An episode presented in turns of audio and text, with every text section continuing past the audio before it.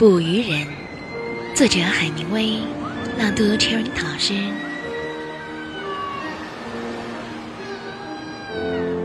老人消瘦而憔悴，脖颈上有些很深的皱纹，腮帮上有些褐斑，那是太阳在热带海面上反射的光线所引起的良性皮肤癌变。褐斑从他脸的两侧一直蔓延下去，他的双手常用绳索拉大鱼，留下了刻得很深的伤疤。但是这些伤疤中没有一块是新的。它们像无鱼可打的沙漠中被侵蚀的地方一般古老，他身上的一切都显得古老，除了那双眼睛，它们像海水一般蓝，是愉快而不肯认输的。